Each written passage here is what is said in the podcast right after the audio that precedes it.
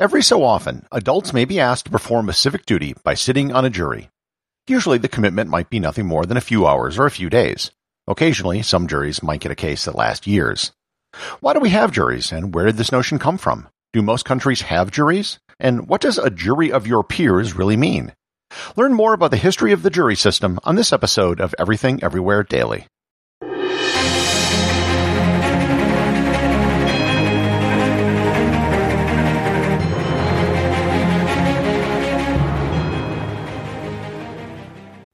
This episode is sponsored by ButcherBox.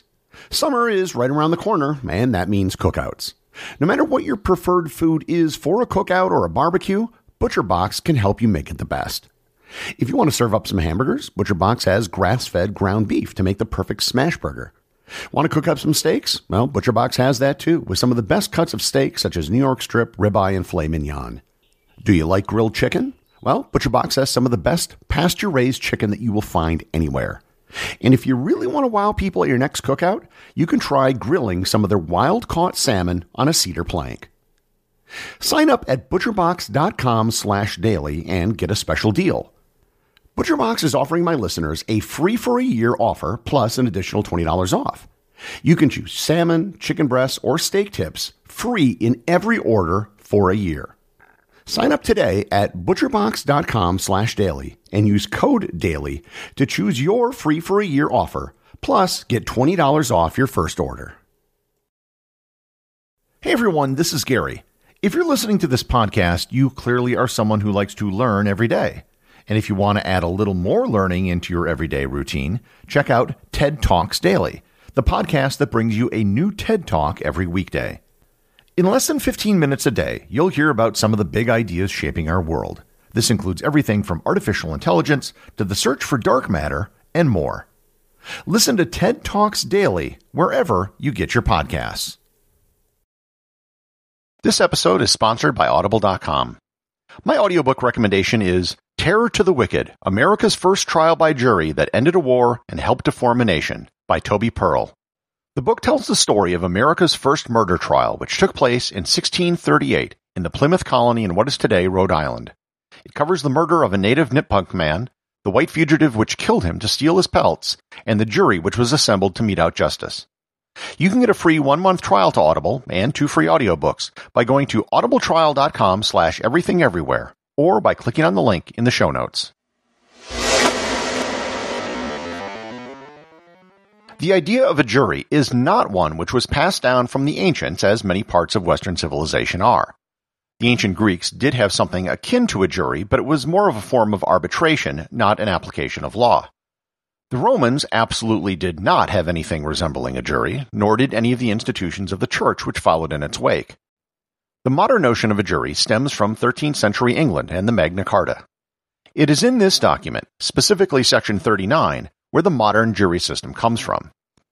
It says, quote, No freeman shall be taken or imprisoned, or disseised of his freehold or liberties or free customs, or be outlawed or exiled, or any otherwise destroyed, nor will we not pass upon him nor condemn him, but by lawful judgment of his peers, or by the law of the land. Unquote. This is where the idea of a jury of your peers comes from. The original definition of a peer is almost the exact opposite of what most people think it means. Most people think of a peer as being someone who is like themselves, as in the term peer pressure. The original definition of the word, and the way it's still used in the UK today, is a peer is someone in the aristocracy who holds a hereditary title. The peerage is the body of all the dukes, barons, earls, marquises, and viscounts that make up the nobility, and its members are peers. The Magna Carta wasn't written for normal people. It was explicitly a document that protected the nobility, aka the peerage, from the king. So, what does it mean in a modern context? Well, for starters, there's nothing about a jury of one's peers anywhere in the U.S. Constitution. The Sixth Amendment only says that you have a right to an impartial jury. That being said, the idea of a jury of your peers is still one which most people and most legal scholars would embrace. In a modern context, a jury of your peers simply means a jury made up of a cross section of the community. If that sounds a bit vague, that's because it is. What it does not mean is that you have a right to be tried by people who are in the same income bracket, occupation, race, sex, or age as yourself. Since the modern jury came from England, How common is the jury system around the world? The answer, surprisingly, is not as widespread as you might think. Countries like Germany and France tend to use a panel of judges for serious crimes, and in Germany they can have a couple lay judges. In India, there's no real jury system at all. In Sweden, they are only used for libel cases. In the UK, Canada, and Australia, you will find juries for serious criminal cases such as murder, but not necessarily for lesser crimes. In the United States, juries are required for all criminal cases and are used for almost all major civil cases as well. The only exception is things such as traffic tickets and small claims court. There are actually different types of juries. When we normally talk about juries, we're usually talking about what is known as a petit jury. These are juries that determine guilt and innocence. The other types of legal juries are grand juries and coroner juries. Grand juries are juries which only make indictments. They are presented with evidence to determine if a case should move forward. It was designed as a check against prosecutors. The grand jury system has all but disappeared all over the world except for two countries, the United States and Liberia, which oddly enough are the last two countries in the world which don't use the metric system. A grand jury usually has 23 people on it, as opposed to the 12 which sit on a petit jury, which is why they have the names they have. Grand juries in the United States are guaranteed by the Fifth Amendment for all federal cases and are used in about half the states. Unlike petit juries, grand jury proceedings are secret and there is no judge present. A prosecutor presents their case, but the defendants may not be present or even aware of the proceedings. In Liberia, the country was founded by freed American slaves and their constitution was based on the U.S. Constitution, and they adopted the grand jury system when they wrote theirs. The coroner's jury is a lesser known yet used jury system. A coroner's jury is only convened to assess a cause of death, and it's not used for indictments or for passing judgment. Most times, the cause of death will be given in a coroner's report, and it's usually a rather straightforward clinical document. However, there are times when a coroner might want to call a jury if there's a question of bias, conflict of interest, or if they wish to provide the public assurance in high profile cases.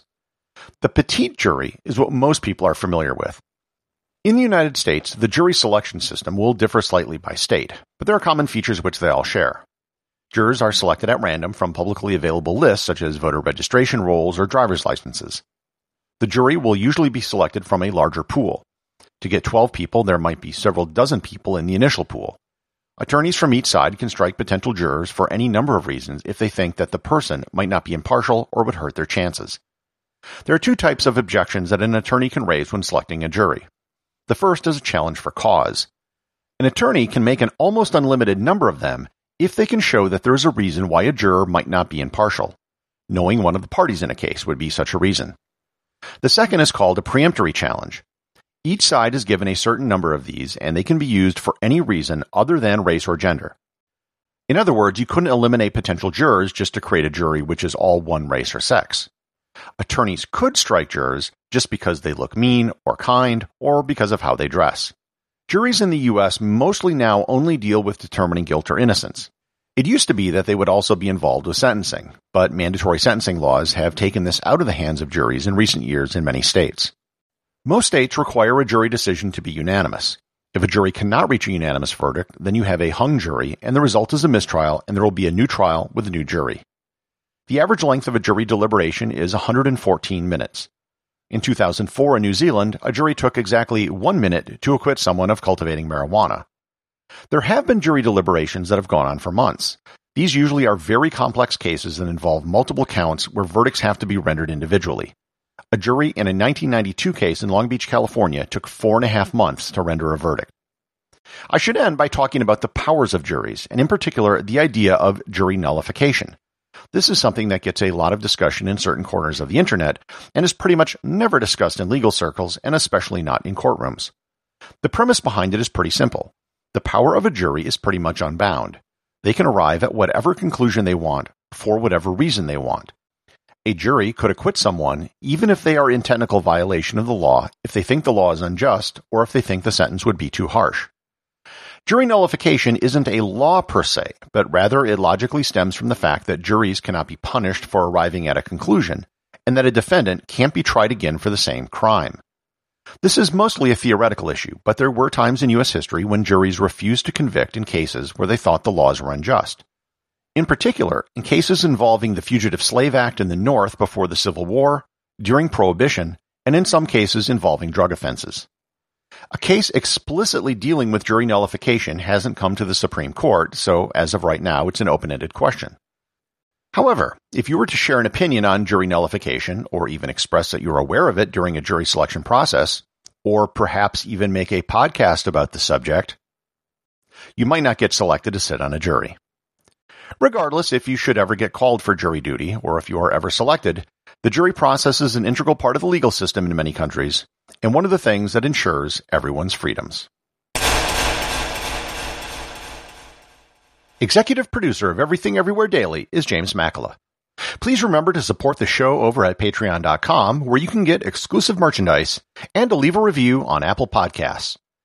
Leave a five-star review to have your review read online.